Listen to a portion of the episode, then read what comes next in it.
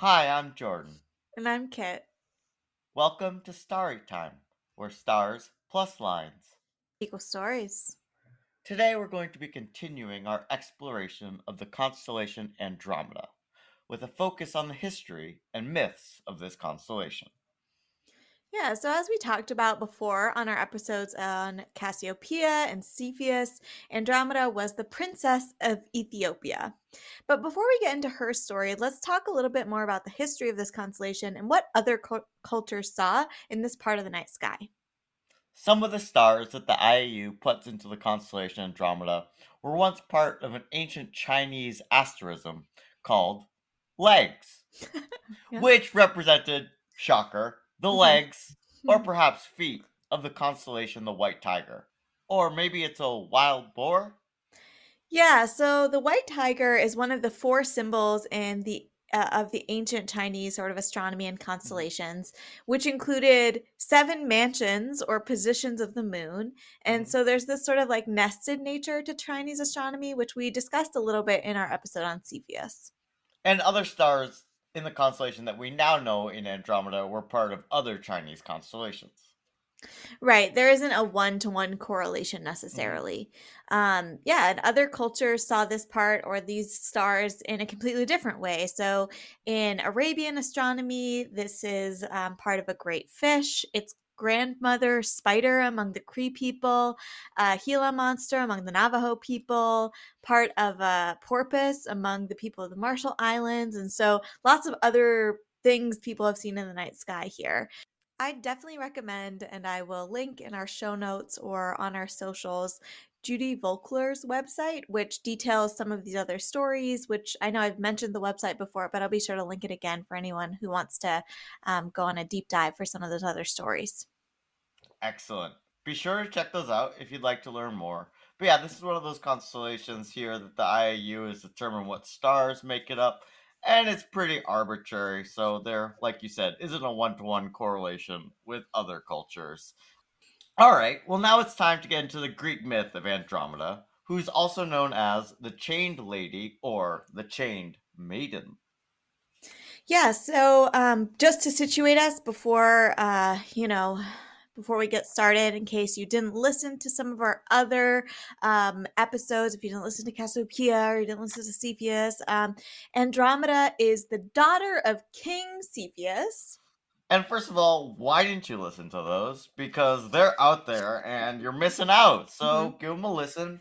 If you like this one and you're like, oh, I wish I knew more about this person's parents, well, we have the episodes for you. Just give them a listen. King Cepheus, we had so little to say about him in his myth episode.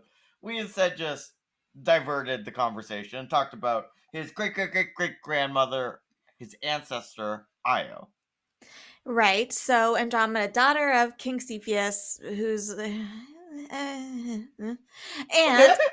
Queen Cassiopeia, who may or may not be more beautiful than all 50 of the Nereids. I mean, she most definitely is. Yeah, right? Right. So in prior episodes, we talked about Cassiopeia and her boasts.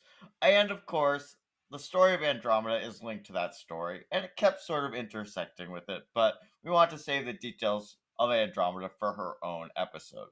And in some versions of the myth, Cassiopeia claimed that Andromeda was more beautiful than the Nereids, mm-hmm. not Cassiopeia, while in other versions of the story, it's Cassiopeia making the vain boast about herself.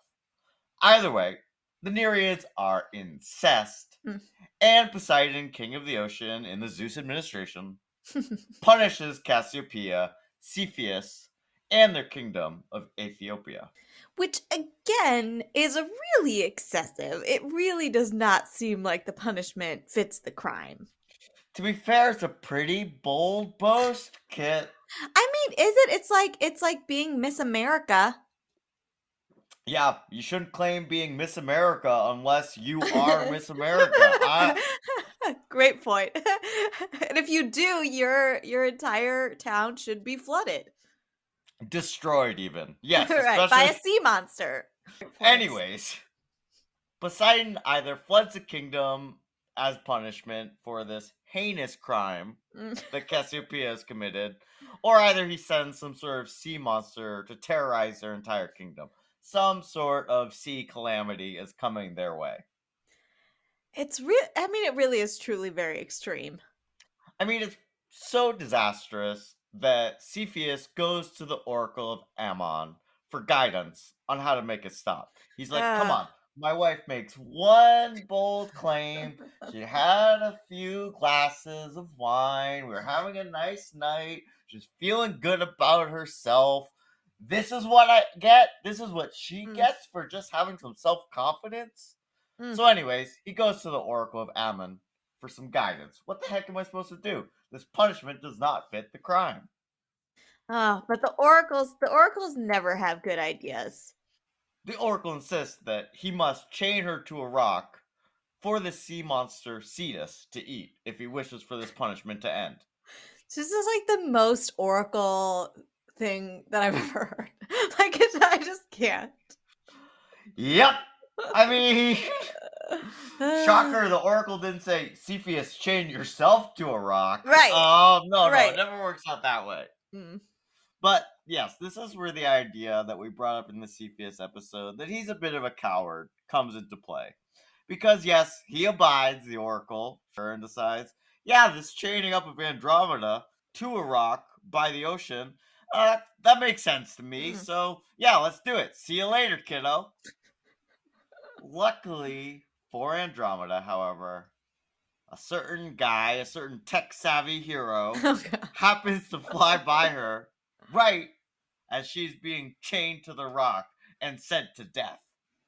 Yeah, and so he he might be on the winged horse Pegasus, or he might be on winged sandals. So he's he's literally flying by. Right? And Perseus, right now, he's at the top of his game. Mhm. He's feeling pretty good about himself. I mean, he just wiped out the Gorgon Medusa, who's Right. been a real thorn in the side for a while. And remember that Medusa is the snake hair will turn you to stone uh, with a look. That's that's uh, if you're not familiar with Medusa, that's who we're talking about here. We'll get to Perseus later, but he is, quote, a hero of this story. Yeah, we're not gonna deep dive into Perseus because he has his own constellation, and we'll be able to debate his hero status in greater detail when we get to him. So, suffice it to say, Perseus sees Andromeda. She's chained to this rock, Banks' dad. She might be naked. And you know what? Star eyes, hard eyes, Perseus falls in love. That's how true love works. Kit, that is exactly how true love works. Yeah, so Perseus, he rescues her, kills Cetus, either with a special sword or he's still carrying around the head of Medusa, uh, like some sort of sociopathic murderer as his trophy. And then again, there's a bit of a dilemma, actually, though, after Perseus rescues Andromeda and wants to marry her. Because, in fact, before this whole incident, she'd been promised to another person. But you, you, you'd, you'd have to think that chaining your daughter to a rock as a sacrifice would nullify any sort of future marital arrangements. But, you know, wh- what do I know? Kit, these were different times. Mhm. Different times. If she survives, we're going to honor the marital arrangement, okay? Anyways, Perseus deploys the Medusa head and turns Andromeda's betrothed, who also happens to be her uncle, Mm. Into stone. And then the pair, Perseus and Andromeda, go off on some additional adventures and rule a kingdom and have between six sons and a daughter, or seven sons and two daughters, depending on the source. Yeah, not quite 50 of Nereus and Doris, but still, that's a lot of kids. And that's pretty much all we know about Andromeda. Though, of course, we have more to say about Perseus, and we will. Yeah, and I think that's kind of the big takeaway about this myth. Um, Perseus is the story. Andromeda is this underdeveloped or undeveloped character with no desires, no agency, nothing to herself. Absolutely, yeah. She's an archetype. She's a damsel in need of saving, and her saving is dependent on her attractiveness and Perseus's desire to have her. Right. What if she wasn't the daughter of a woman more beautiful than all the Nereids? Would he have even stopped? Real talk, maybe not. who knows? I mean, anyways, there's already an existent analysis of this myth from a feminist perspective that was done by Dr. Adrienne Munich in her book titled Andromeda's Chains, which dates back to 1989. There's a pretty detailed argument in this book, and Munich is focused particularly on the depiction of this myth in Victorian art. Her argumentation is linked to this idea of construction of masculinity and femininity, and how this story works to reinforce those constructions. So, on the one hand, we have Perseus, this hero who's just slayed the bad or monstrous Medusa, who is clearly a misbehaving woman or a woman with power. While on the other hand, Andromeda is a woman forced into submission, literally, mm-hmm. in the form of chains to a rock. She's nude, she's virginal, and yet she's also a princess, a woman of nobility. Thus, she is worthy of saving and in need of rescue. And yet, no story of her own. Uh, we don't know anything about her as a person. But this kind of story is not unique to Perseus. We see this a lot with other heroes, in quotes, of Greek myth Theseus, Hercules, Jason, and so on. So, thinking about this rescue myth and how it serves a particular hierarchy is important, I think. Yeah, and there's also been really interesting discussions about Andromeda's race or ethnicity. So, in contemporary depictions of her in art, she's white, but Ovid describes her as having dark skin, which would make sense as a princess of Ethiopia, which, of course, might not be exactly where present day Ethiopia is, but certainly was in Africa or even maybe India. And that issue of race is just another layer in thinking about it as a rescue myth. Absolutely. And ultimately, I think that what we have here is a myth that reinforces these patriarchal gender norms and situates women not as people with their own lives and choices, but as things to be saved, tamed, won, or, you know, um, defeated in some way. A hundred percent. Yeah. And you could write hundreds of pages about this myth and this archetype and the way it keeps popping up in cultures. We'll be sure to link Munich's work on the show notes and on our socials. So be sure to follow us at Storytime Pod on Twitter or um, Storytime Pod on the Universeodon server of Mastodon. Let's take a quick break, and then it's time for us both to wreck Constellation, this myth.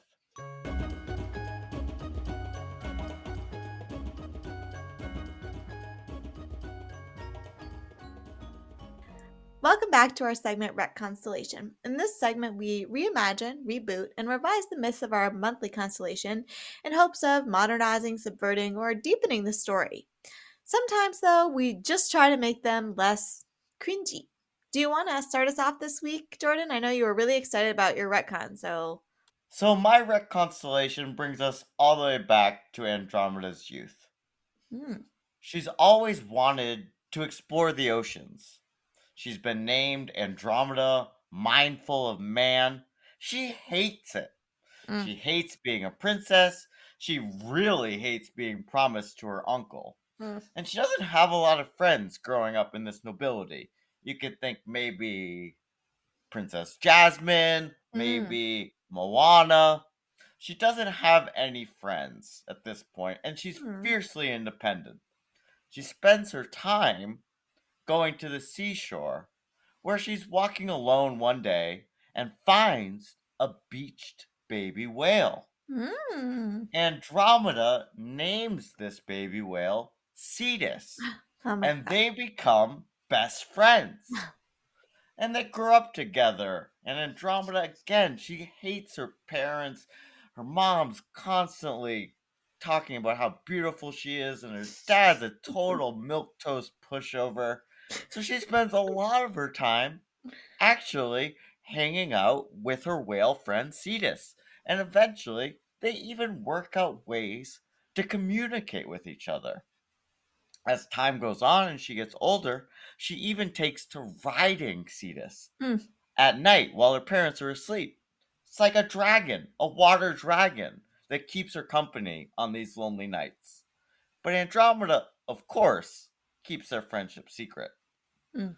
Eventually, the time comes where Andromeda is to be promised to her uncle to be married. And you know what? Andromeda, this isn't really what she's been looking forward mm-hmm. to. So she actually cooks up a master plan to chain herself to a rock and be saved by her friend Cetus, making it look like she's been eaten to get out of the marriage proposal. Mm, mm-hmm. mm-hmm. So in my version, Andromeda is actually the original marine biologist. Oh, I love that. Cetus her.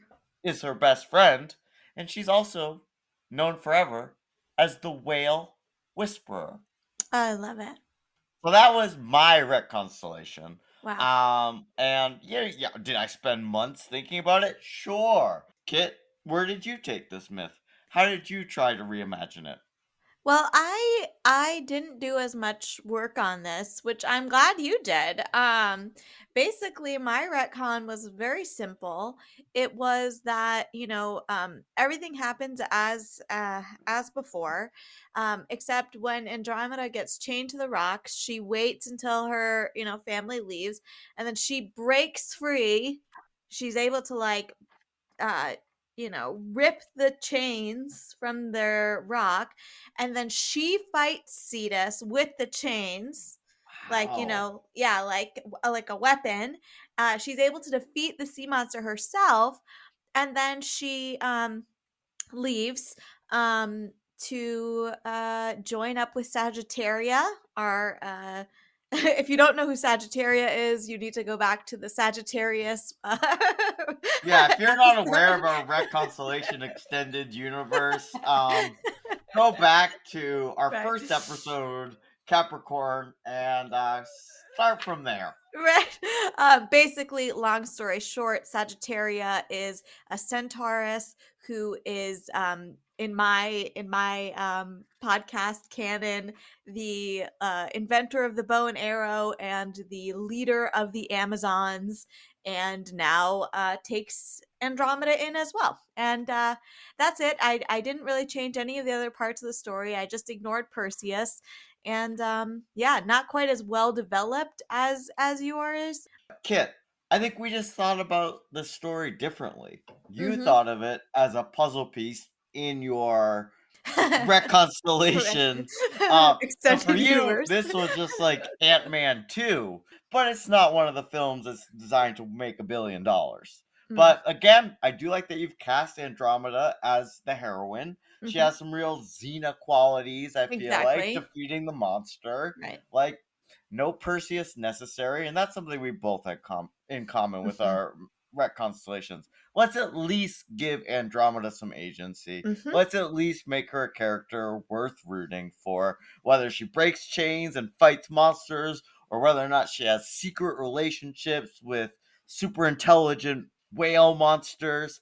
Let's give Andromeda her due, her place, and let her tell a story of her own. Absolutely.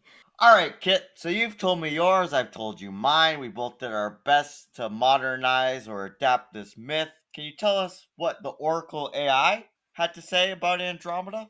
Yeah, so I'll I'll give the prompt and then um I'll I'll let you do the reading of it because I feel you did such a good job last last time. So um we asked Oracle AI to summarize the myth of Andromeda first, um, and to uh, sort of summarize what they saw as the themes of the myth.